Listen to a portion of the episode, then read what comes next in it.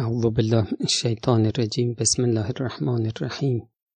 الحمد لله رب العالمین و صلی الله علی محمد و آله الطاهرین. ما سه جور ریا داریم: ریا در اعمال، ریا در اخلاق، ریا در اعتقادات. ریا در اعتقادات از هر ریایی گناهش شدیدتره، آلوده کننده تره، جهنمش بدتره. بعد از ریای در اعتقادات، ریای در اخلاق خیلی سخته، عذابش سخته، آلوده کننده است. و در آخر ریا در اعمال داریم که همین ریایی که معروفه، ریای در اعمال، مثلا در نماز ریا کردن، در صدقه ریا کردن، اینا ریا در اعمالن. ریا گاهی صریحه، طرف خیلی صریح میگه مثلا من فلان انتقادو دارم. چرا این اینو مطرح میکنه؟ به خاطر اینکه محبوب بشه. ولی بسیاری از مواقع صریح نیست، با کنایه است، با اشاره است، با سرتکون دادن، با آه کشیدن، اینطوری. بعد هر سه نوع ریا اینا یا در اثباتند ریایشون یا در نفی‌اند. مثلا میگی که من اعتقاد دارم جز خدا کسی روزی دهنده نیست. این اثبات دیگه. نفیش چطوریه؟ میگه من اعتقاد ندارم که جز خدا روزی دهنده‌ای باشه. اینا رو میگه برای اینکه دیگران بگن عجب آدم با خداییه. ریای در اعتقادات البته معنای دقیقش سمعه است، چون ریای در اعتقادات اعتقادات قابل رؤیت نیست که ما ریا در اعتقادات بخوایم بکنیم. میایم اعتقادمون رو مطرح میکنیم، بیان میکنیم، به گوش طرف میرسونیم، در واقع سمعه است. شما اعتقادات خودتون رو در پیش کسی یا در مجلسی مطرح میکنی تا مورد توجه دیگران قرار بگیری، محبوبشون بشی، بگن این چه آدم با خداییه، چقدر عشق به اهل بیت داره. مثلا بگی که من جز خدا کسی رو مؤثر در عالم نمیدونم، بگی همه کار خداست، اون نخواد نمیشه، بخواد میشه. ببین جمله خیلی قشنگه، اما این چرا مطرح میکنه؟ علت مطرح کردنش اینه که بگه من خیلی با خدا هستم، یا میگه فقط خدا میتونه به فریاد اون برسه، یا بگه من فقط به خدا اعتماد دارم، روزی فقط از خدا میخوام. ما الحمدلله هیچ وقت به اعتقاداتمون شک نکردیم. یا بگه قدرت فقط دست خداست. اینا همه جملات اعتقادی قشنگ هم هست، اما استفاده ازش، استفاده این شکلی نارواست. اینا رو مطرح میکنه که دیگران بگن این دیگه خیلی با ایمانه، عجب آقای مؤمنیه، عجب خانم مؤمنیه. گاهی هم ممکنه که گفتم اینا رو با کنایه بفهمونه. مثلا وقتی صحبت میشه یه سری تکون بده، یه آهی بکشه که بگی مثلا من اهلش هستم. خب ببین ریا چند شکله. ریای در اعتقادات یه موقعی هستش که طرف ریا میکنه، مطلبی رو بیان میکنه در حالی که اصلاً اعتقاد به این مطلبی که میگه نداره. مثل کسی که بگه من فقط به خدا اعتماد دارم، در حالی که این اصلا مسلمان نیست، اصلا اعتقاد به وجود خدا نداره. خب این یک نوع نفاقه و شدیدترین نوع نفاقه، و اینو قبلا گفتیم که جای این اشخاص ته ته جهنمه و به این میگن نفاق جلی. یه موقعی هستش که نه، این طرف مسلمونه. صرفاً اعتقاد ایمان نیست. میگه قدرت دست خداست، اما چشمش همش به این و اونه.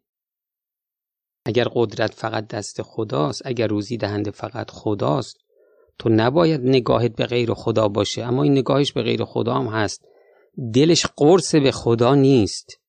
خب اما میاد میگه که چیه؟ میگه که نه، من دلم قرص به خداست. خب اینم ریاست دیگه و نفاق دیگه. اگه بگه دلم قرص به خداست و اینو برای چی میگه؟ برای اینکه محبوب بشه، بگه من با خدا هستم. اما در واقع ایمان به این نداره، اعتقاد هست، ایمان نیست. خب اینم باز یک جور نفاقه، ولو نفاقش جلی نباشه، نفاق خفی باشه.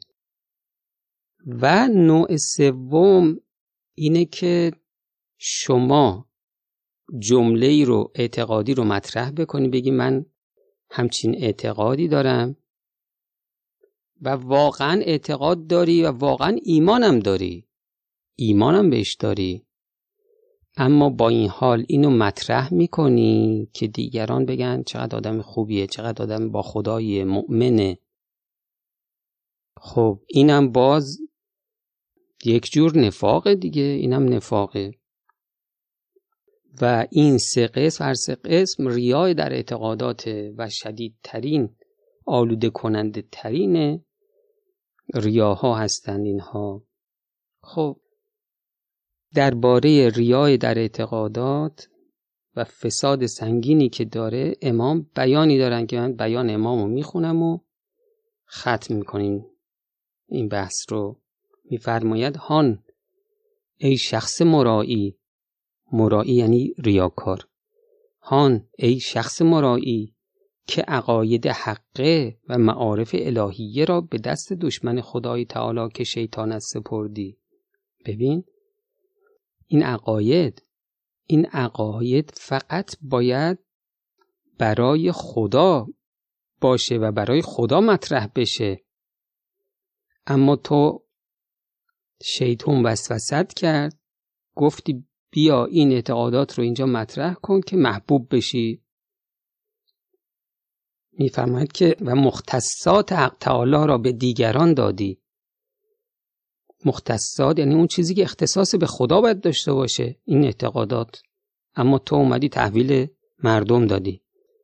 و آن انواری که روشنی بخش روح و قلب و سرمایه نجات و سعادت ابدی، این اعتقادات رو میفرمایند. این اعتقادات اینها میتونن روشنی بخش روح باشن، روشنی بخش روح و قلب و سرمایه نجات و سعادت ابدی و سرچشمه لقاء الهی و بذر جواهر محبوب است.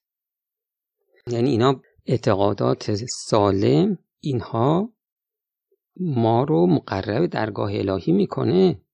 اما شما چکار کردی؟ مبدل کردی به ظلمات موحشه و شقاوت و هلاک ابدی و سرمایه بعد از ساحت قدس محبوب، بعد از خدا.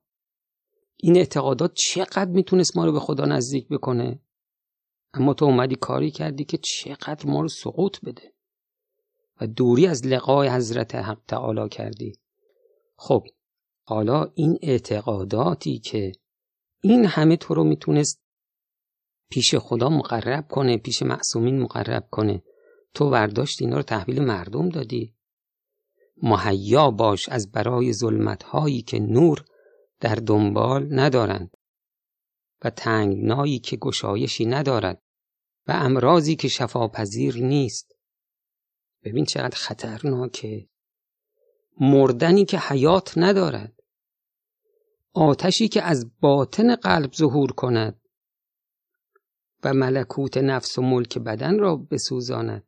ببین آتش، آتشی که ما تا حالا دیدیم این ظاهر بدن رو میسوزونه. ظاهر بدن منظور پوست نیست، همین مقصود بدنه. اما باطن ما رو، ها، ملکوت ما رو، نفس ما رو، نفس ما رو که نمی سوزونه.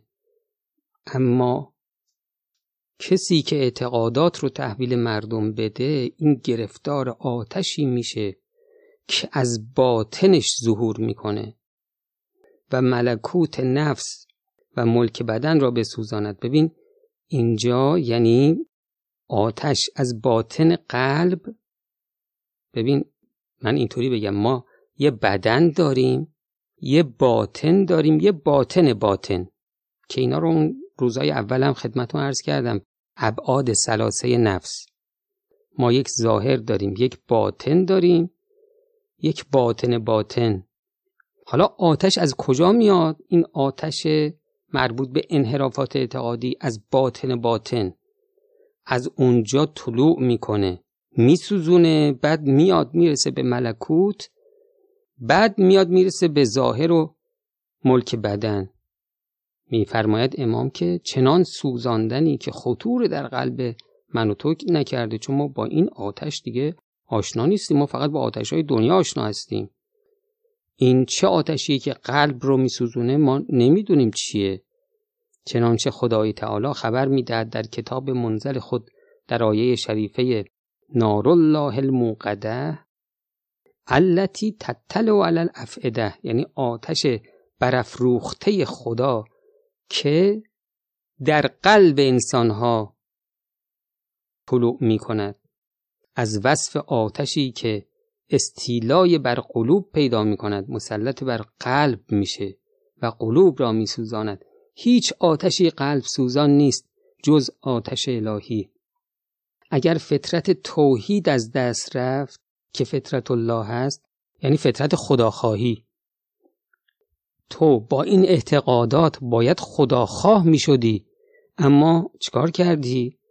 رفتی با این اعتقادات مردم خواه شدی و به جای آن شرک و کفر جایگزین شد. اگر فطرت توحید از دست رفت که فطرت الله هست و به جای آن شرک و کفر جایگزین شد، دیگر شفاعت شافعین نصیب انسان نشود. ببین چقدر اوضاع خراب میشه که اونهایی که روز قیامت شفاعت میکنن این شخص رو شفاعت نمیکنن و انسان مخلد در عذاب است. آن هم چه عذابی، عذابی که از قهر الهی و غیرت ربوبی بروز کند.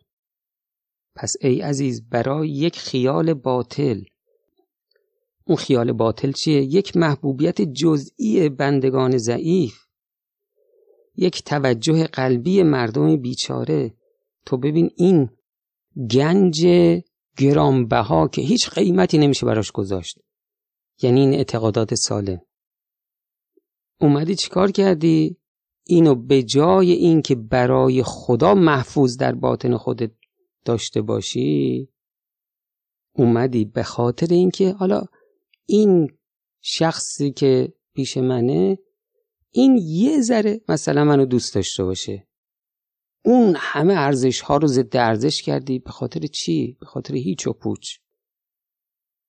پس ای عزیز، برای یک خیال باطل، یک محبوبیت جزئی بندگان ضعیف، یک توجه قلبی مردم بیچاره، خود را مورد سخط و غضب الهی قرار مده و مفروش آن محبت های الهی.